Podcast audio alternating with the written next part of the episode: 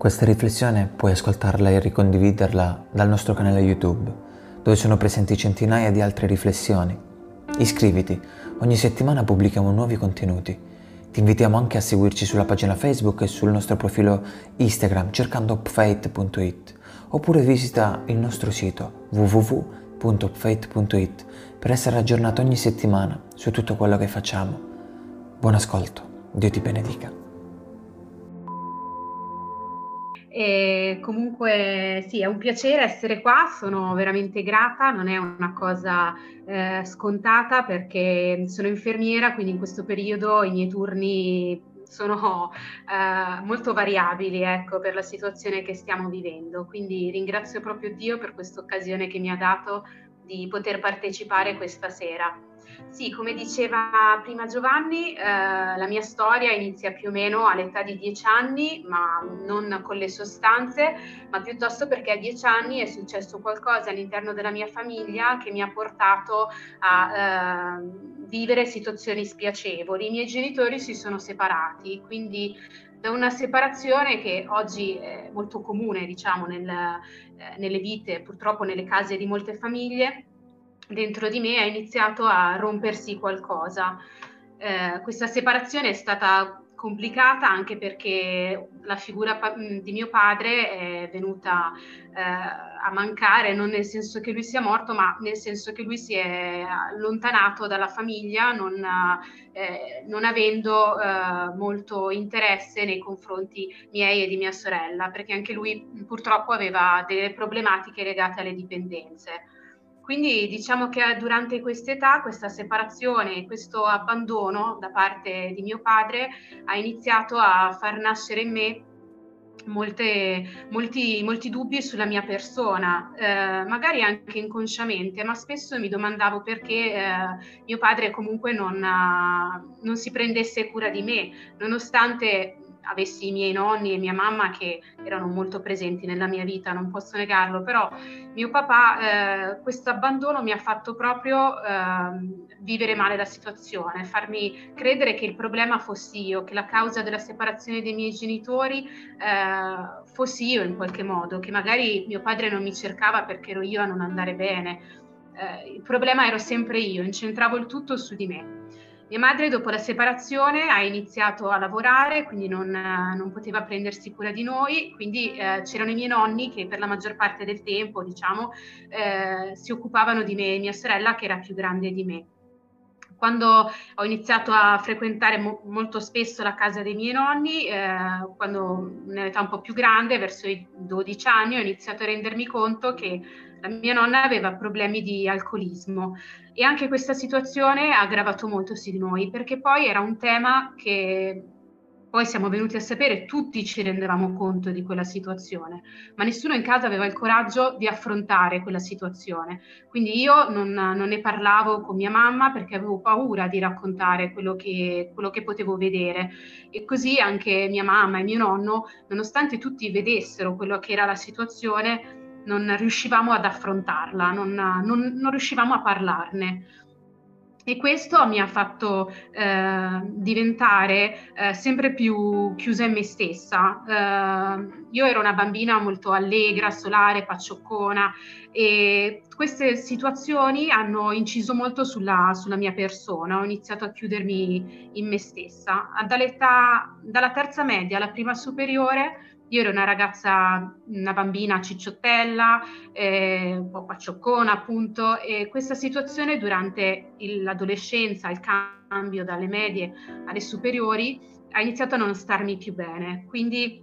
dall'estate della terza media alla prima superiore ho iniziato a fare eh, una, una, dieta molto rigida, ho perso moltissimi chili e quella è stata uno dei primi legami che ho avuto, quello proprio dell'alimentazione, del non accettare il mio fisico. Ogni volta che guardavo allo specchio è stata una battaglia che ho vissuto dai 13 anni, 14 fino ai 21-22 eh, proprio il non accettarmi fisicamente, il non riuscire a ehm, capire che la persona che avevo davanti allo specchio andasse bene così com'era, perché odiavo quello che era il mio aspetto fisico. Mm, potevo dimagrire molti chili, ma per me ero sempre grassa, vedevo sempre quell'aspetto di bambina cicciottella, quella, quella ciccia che non mi piaceva e che volevo per forza a tutti i costi eliminare. Quindi questo mi ha portato ad avere poi durante gli anni momenti di eh, digiuno totali a eh, diete assurde con eliminazione di, di, tutto quello che credevo che mi facesse ingrassare, a momenti invece di abbuffate proprio perché non avevo nessun tipo di controllo con il cibo e con il mio corpo. Sempre nel periodo delle, delle superiori eh, ho iniziato a fare le prime esperienze con, uh, con l'alcol, e successivamente con le prime sostanze stupefacenti. Um, con la, quest, l'uso di queste sostanze riuscivo in qualche modo a essere la persona che desideravo, perché in tutto questo processo uh, ho iniziato a um, non apprezzare oltre al mio fisico anche quello che ero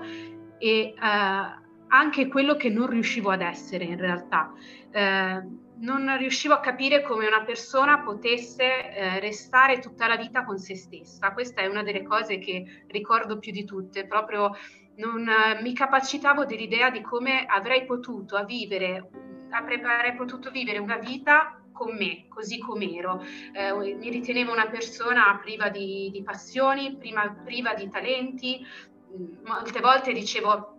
comunque che una persona che sapeva cantare bene o ballare o dipingere aveva qualcosa che lo portava a vivere meglio. Io non riuscivo a trovare nulla di tutto questo nella mia vita e quindi ehm,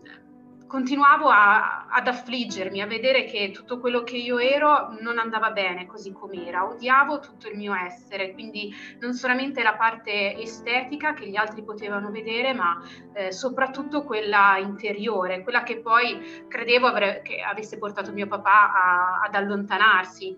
Eh,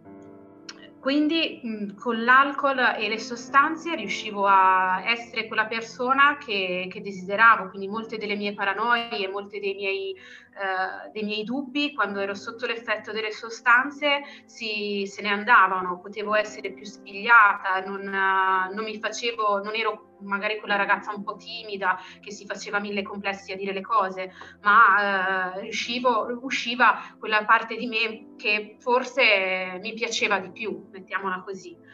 Questo è andato avanti per tutto il periodo delle superiori. Io frequentavo comunque il liceo classico, le superiori, riuscivo a mantenere questa vita doppia in cui da una parte continuavo a studiare, stavo a casa con mia mamma, niente di, niente di particolare, ma dall'altra ogni volta che avevo la possibilità, eh, che fossero le vacanze estive, che fosse il weekend, che fosse qualsiasi possibilità, mi, mi davo alle, a, a, questo, a, questo, tipo di sballo e per me la mia vita eh, era sballarmi, era diventata questo, mia, eh, il mio divertimento era trovare lo sballo con, con, le mie compagnie, con i miei amici, eh, era il nostro unico punto in comune. Eh, chi, cioè, vi voglio far capire che per me quella era proprio diventata la normalità della cosa. Chi non lo faceva eh, era stupido, chi non beveva, chi era astemio, per me era una persona stupida. Quella era il mio modo di vivere, la mia visione, come Satana aveva proprio accecato la mia mente. Ho, fatto, mh, ho finito le scuole superiori e sono andata a, all'università, per così dire, a Bologna. Quindi ho iniziato una, una facoltà, eh, anche lì avevo 1500 idee, prima volevo fare la psichiatra, poi volevo fare eh, la giornalista, insomma avevo, mh, avevo una confusione dentro di me, non sapevo chi ero e nemmeno chi volevo essere Comunque vado all'università, mi iscrivo eh, a Bologna e lì è stato proprio il degenero totale, perché se mentre prima ero a casa in qualche modo dovevo mantenere una certa linea di condotta per mostrare a mia mamma che comunque andavo lì a Bologna, ero completamente libera di fare tutto quello che volevo. E quindi è stato un anno completamente di perdizione in cui anche quel poco di me che era rimasto lucido eh, si è completamente frantumato. E dico frantumato perché proprio mentalmente mi ero frantumata. Eh, a fare uso di sostanze quando sei sotto l'uso di sostanze comunque eh, ok, va tutto bene, ma se poi non ne fai più uso, quando sei lucida non ne puoi fare a meno perché ti rendi conto che tutti quei pensieri, tutte quelle sensazioni che provi mh, sono di troppo, non le vuoi provare, non riesci a vivere con quelle. Quindi eh, dopo questo anno di completo disastro eh, ho parlato torno a casa, non avevo concluso quasi nulla a livello di, di studio, quindi mia mamma insomma era contraria al farmi tornare lì a Bologna. Eh, quindi come, come, carta mi gioco quella del fatto che in effetti io stavo male. Eh, non gli racconto della mia dipendenza, eh, anche perché io non la ritenevo tale, ma gli dico che comunque erano diversi anni che stavo male, che odiavo il mio corpo, in quel periodo ero dimagrita tantissimo, eh, odiavo il mio corpo, odiavo la mia persona, che avevo pensato più volte magari di, di farla finita e quindi prendiamo insieme la decisione di andare da uno psichiatra. Questo psichiatra inizia, mi, mi, diagnostica una depressione maggiore e quindi inizio a prendere delle moltissime pastiglie, moltissimi psicofarmaci Uniti a questi psicofarmaci continuo a far uso di alcol e di sostanze perché nemmeno al mio psichiatra avevo parlato chiaramente come stavano le cose, gli avevo espresso quello che era il mio malessere, ma delle mie soluzioni, fai da te per uh, delle mie dipendenze non avevo raccontato nulla. Quindi inizio a fare questi mescoloni Facendo questi mescoloni eh, era come se il mio cervello andasse completamente in blackout quando ero sotto l'effetto, perché mi svegliavo la mattina e non ricordavo nulla di quello che avevo vissuto la sera o il giorno prima e ricostruivo tutte le giornate eh, con, tramite il cellulare, tramite i messaggi che mi avevano mandato, tramite le chiamate che potevo avere fatto e questa situazione mi, mi stava bene perché in quel modo in, non vivevo, avevo trovato proprio il modo di spegnere la mia testa, un modo per non pensare, per dare uno stop ai miei pensieri che erano un continuo tormento. Fino a quando ho fatto un incidente con la macchina eh, e quello mm, lo dico sempre perché ritengo che sia stato proprio Dio a mettere uno stop a tutta quella situazione. Dio aveva un piano e al momento non l'avevo capito, pensavo fosse un, un disastro quello che era successo, perché facendo questo incidente con la macchina i miei genitori hanno deciso di di riunirsi per uh, mettermi davanti ad una scelta, o mi sarei curata o mi avrebbero mandato fuori di casa. Questa era stata una decisione che mia madre aveva preso è arrivata proprio all'esasperazione perché adesso accorcio perché sennò è troppo complicata, veramente lunghissimo il tutto,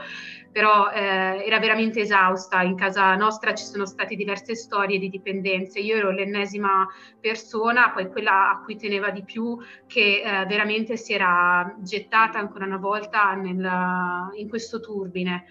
Eh, messa dav- alle strette, quindi ho deciso di di mandarmi a curare in qualche modo. Dovevo andare in una clinica psichiatrica che avevo già parlato con uh, i vari medici, ma siccome in quei giorni mi era arrivata la convocazione uh, da un, uh, dal prefetto perché, dalla prefettura, scusate, perché ero stata fer- dalla psicologa della prefettura perché ero stata fermata in tempi prima con della marijuana, quindi dovevo andare a parlare e i medici della clinica mh, mi hanno detto che dovevo, insomma, mh, dovevo fare un percorso continuativo, non sarei potuta entrare e poi uscita per andare a parlare, con, uh, avere questo colloquio. Quindi ho fatto questo colloquio e nel frattempo si presenta l'occasione di andare a fare un programma, un colloquio al centro CADES, che è una comunità eh, di recupero per uh, chi ha problemi di dipendenze. Io premetto che non, uh, non ero cristiana e non, non, credevo in Dio perché mh, identificavo Dio con la religione cattolica, quindi con tutto lo sfarzo, con, uh, con il Papa e non condividevo uh, molte delle, delle, loro idee. Quindi avendo questo, questa immagine di Dio e mi ero fatta l'idea anche con i vari studi della filosofia non, che Dio non esistesse, che fosse un'invenzione umana per tenere buoni appunto i popoli. Eh, però nonostante mi presentassero un programma molto, molto severo, molto rigido, perché non potevi avere contatti nelle prime fasi con, uh, con, l'esterno, non potevi avere il cellulare, non potevi ascoltare la musica che volevi tu, vedere i programmi tv che volevi tu, insomma le regole erano molto rigide, però c'era qualcosa dentro di me che mi diceva che dovevo andare lì. Uh, quindi ho deciso di entrare a fare il programma al centro Cades. Eh, il 7 ottobre del 2013 ho fatto il mio ingresso e mh, hanno iniziato a scalarmi le medicine che prendevo.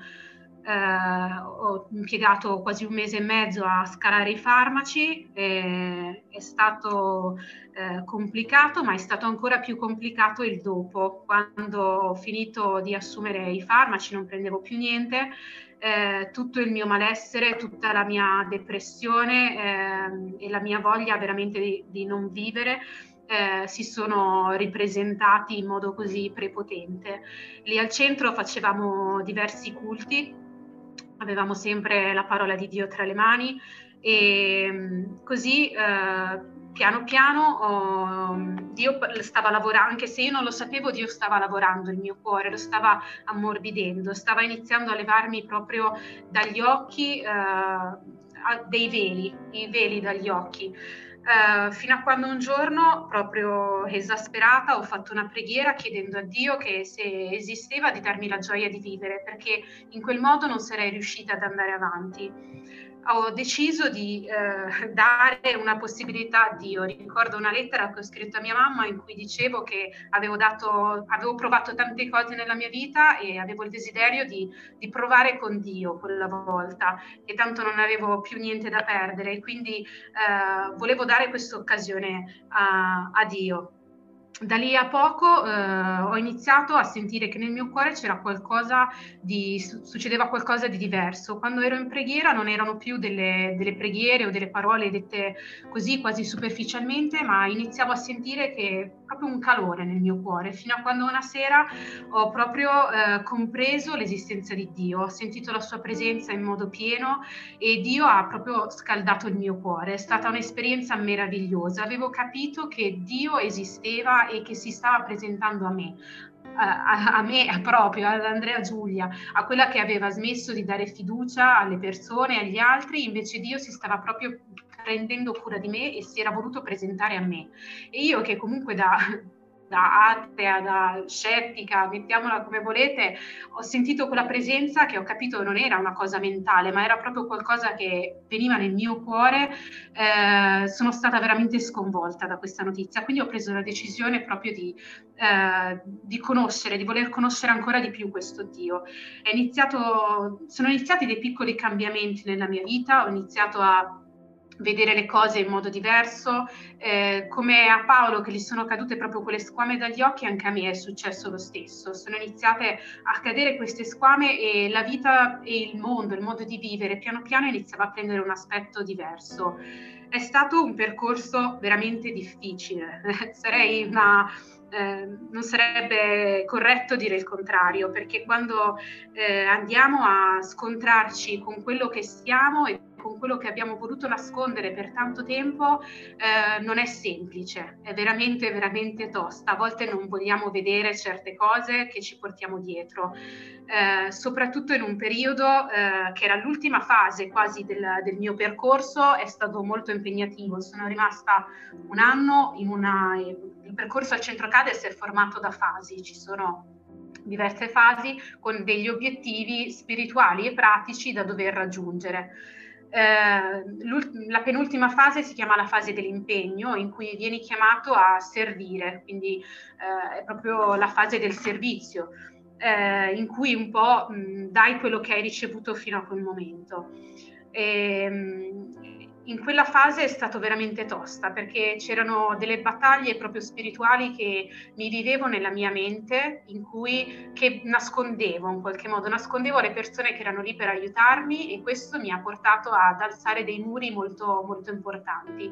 Erano delle battaglie che ho dovuto veramente affrontare eh, con la parola di Dio e con l'aiuto anche di, eh, di, chi era lì vicino a me, anche perché ero proprio divisa in due. C'era una parte di me che aveva conosciuto Dio e che aveva fatto una bellissima esperienza con Lui, che sapeva che Dio esisteva, quindi era diverso dall'inizio. All'inizio ero completamente un'unica persona che non, non conosceva Dio, conosceva solo il male. Invece adesso avevo conosciuto il bene, capivo che Dio esisteva, sapevo le, avevo delle responsabilità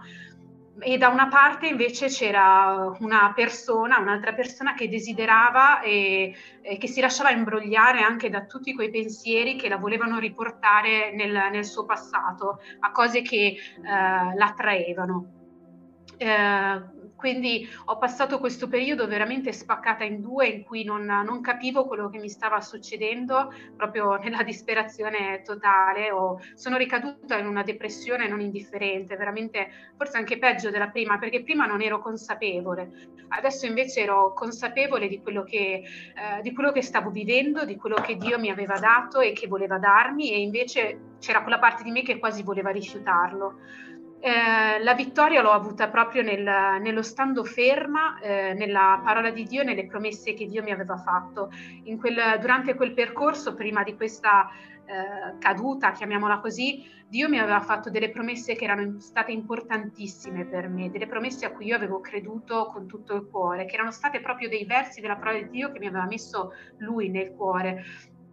E in questo periodo mi sono aggrappata con tutte le mie forze a, eh, a, queste, a queste, promesse che Dio mi aveva fatto. I pensieri eh, c'erano, eh, erano forti e potenti. Satana provava in tutti i modi a, a, distogliermi da quello che era il mio obiettivo, ma Dio continuava a dirmi di dovermi aggrappare a quelle promesse e alla sua parola tramite, eh, tramite la preghiera. E,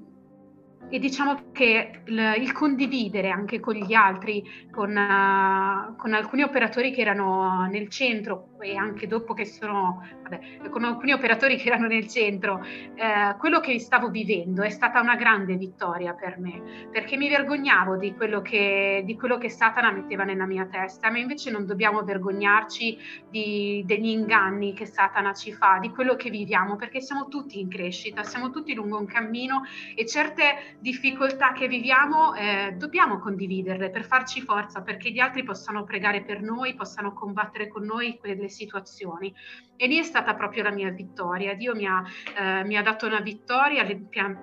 diciamo che rest- restando ferma nella sua parola e nella preghiera, Dio mi ha liberata completamente da quegli attacchi che Satana eh, mi stava facendo. Eh, sono uscita dal centro e diciamo che ho fatto l'ultima fase del programma che è quella del dare, che a regola si fa dentro la struttura per aiutare le altre ragazze magari che stanno arrivando, eh, che sono agli inizi del percorso. Io l'ho fatta fuori dal, dal centro, dalla struttura perché comunque c'erano, non c'erano ragazze in quel periodo. E ehm, finalmente quando ero fuori dal centro io ho fatto un percorso che è durato quasi tre anni, quindi sono stata protetta da quelle mura per diverso tempo, coccolata anche dagli operatori che c'erano per diverso tempo. E quando sono uscita avevo timore, non sapevo che cosa sarebbe successo, poi ero appena uscita da quelle battaglie, quindi ero un po' intimorita, ma Dio mi ha mostrato di come non sono, eh, non è il luogo, non è le persone che puoi avere vicino, ma è l'esperienza profonda che fai con lui a fare la differenza. Quindi sono uscita dal centro, ho iniziato a frequentare una chiesa, la chiesa di, di Carrara, ehm, ho iniziato a trovare un lavoro. Volevo un lavoro che mi permettesse di servire Dio all'interno della Chiesa, in particolar modo con l'evangelizzazione e ho trovato come lavoro come scaffalista notturna al Carrefour e per me era una grande benedizione, vi dico la verità, è un lavoro a cui magari nessuno ambisce, ma io il poter lavorare di notte e ehm, avere libero il giorno, poter andare in chiesa, poter partecipare alle attività, per me era veramente una grande vittoria. Eh, durante questo percorso lavorativo, che in realtà poi è durato solamente una stagione estiva, Dio mi continuava a parlare dicendomi di eh, frequentare un percorso di studi io voglia di studiare non ne avevo per niente, non era proprio nella, nei miei piani, non, insomma non volevo. Però Dio continuava a mettermi davanti la facoltà di infermieristica. Così ho deciso di fare un, il test d'ingresso eh, dicendo a Dio che insomma eh, se fossi entrata era proprio perché era nella sua volontà. Eh, ho fatto questo test, non so come eh, sono riuscita ad entrare. Solitamente quel test, cioè fanno tutti a gomitate per entrare, quell'anno eh, il minimo del punteggio era 20 e tutti hanno fatto tipo 18, 19, quindi cioè ragazzi io non so come ho fatto ma sono entrata, era proprio volontà di Dio che io entrassi in, uh, in quella facoltà. Eh, ho fatto il, il percorso, uh, di, quando ho iniziato a eh, fare il tirocinio ho capito perché Dio mi stava chiamando lì. Per me entrare in ospedale è proprio liberarmi di tutto quello, eh, cui, quando entro in ospedale mi libero di qualsiasi cosa e penso solamente ai miei pazienti, a quello che sto vivendo. È un'esperienza veramente molto bella, è proprio la mia missione, dico, la mia chiamata, perché eh, lavorare lì per me è proprio una benedizione, non è un lavoro, nonostante comunque eh, sia tosta, soprattutto adesso, è proprio difficile, però ringrazio Dio proprio per questo eh, lavoro che mi ha affidato. Durante il primo anno di università ho, ho, conosciuto quello che adesso è mio marito, eh, nel giro di un anno e poco meno ci siamo sposati, io abitavo a Carrara, mi sono trasferita a Motta Visconti che è un piccolo paesino in provincia di Milano e ho, ho chiesto il trasferimento dell'università che mi è stato dato e ho finito a marzo proprio adesso 2020 è stato un percorso eh, intenso, però eh, Dio mi ha sempre sostenuta in questo percorso. Ho avuto certo le mie difficoltà, però veramente il Signore è stato fedele, era proprio nel, nel suo piano. Eh, quando ho finito il percorso a, a marzo, subito in laureata per direttissima, sono andata a lavorare appunto nei, nel reparto Covid e vi devo dire, fratelli, che è stata proprio una, un'esperienza molto molto dura. Mi porto ancora la, la ferita eh, dentro perché è stata veramente difficile affrontare quelle, quelle, situazioni, a vedere così tante persone soffrire e mh, è stata dura. Eh, adesso lavoro ancora in un reparto Covid, quindi mh, vi dico che per, uh, quando hanno riaperto i reparti nel, nel, mio ospedale è stato un disastro per me. non vi nascondo che ho vissuto momenti di angoscia, di quell'angoscia che credevo di non, di non dover più rivivere. È stato proprio molto forte, non volevo andare a lavorare lì, non potevo rivedere certe scene e eh, ringrazio Dio perché mi ha, mi ha liberata da, da quell'angoscia e a volte noi parliamo così in modo superficiale di queste esperienze che Dio ci fa fare, ma essere liberati dall'ansia e dall'angoscia è qualcosa di, uh, di potente che solamente Dio può fare, perché non riusciamo noi a farlo con i nostri pensieri, con i nostri ragionamenti, con il nostro impegno, ma è proprio qualcosa che viene solamente da Dio. Ieri proprio ero in chiesa, adesso noi infermieri iniziamo a essere veramente molto sclerati, mettiamola così, tra tutti c'è un ambiente di tensione, parecchia tensione perché non ce la facciamo più. E ieri mattina ero, sono andata in chiesa e um, Dio ha proprio messo nel mio cuore qualcosa di, qualcosa di veramente meraviglioso che voglio condividere con voi. Eh, ancora prima della preghiera mh, avevo proprio questo desiderio forte nel mio cuore ringraziare Dio durante la tempesta, non a fine della tempesta, ma di ringraziarlo nel momento burrascoso che sto vivendo anche dentro di me, nel momento in cui Dio magari è in silenzio, nel momento in cui magari faccio delle preghiere a Dio a cui non vedo l'esaudimento, però Dio mi ha chiesto proprio e mi ha messo questo spirito dentro di me di, di gratitudine nei suoi confronti ora, nel momento della, della prova, non a fine come magari ero solita fare fino a poco tempo fa, di ringraziarlo a compimento e, a, e a, al momento del, dell'esaudimento diciamo della mia preghiera. No, Dio mi chiama a ringraziarlo adesso per... Per, per, quello che farà, perché sono certa che come sempre lui ha avuto un piano e ancora adesso eh, eh, ha un piano che per il momento non sappiamo, ma che si rivelerà nella, nella mia vita e in quella di mio marito. E quindi ecco, voglio ringraziare Dio per quello che ha fatto in passato, ma che ancora oggi continua a fare ogni giorno. Amén.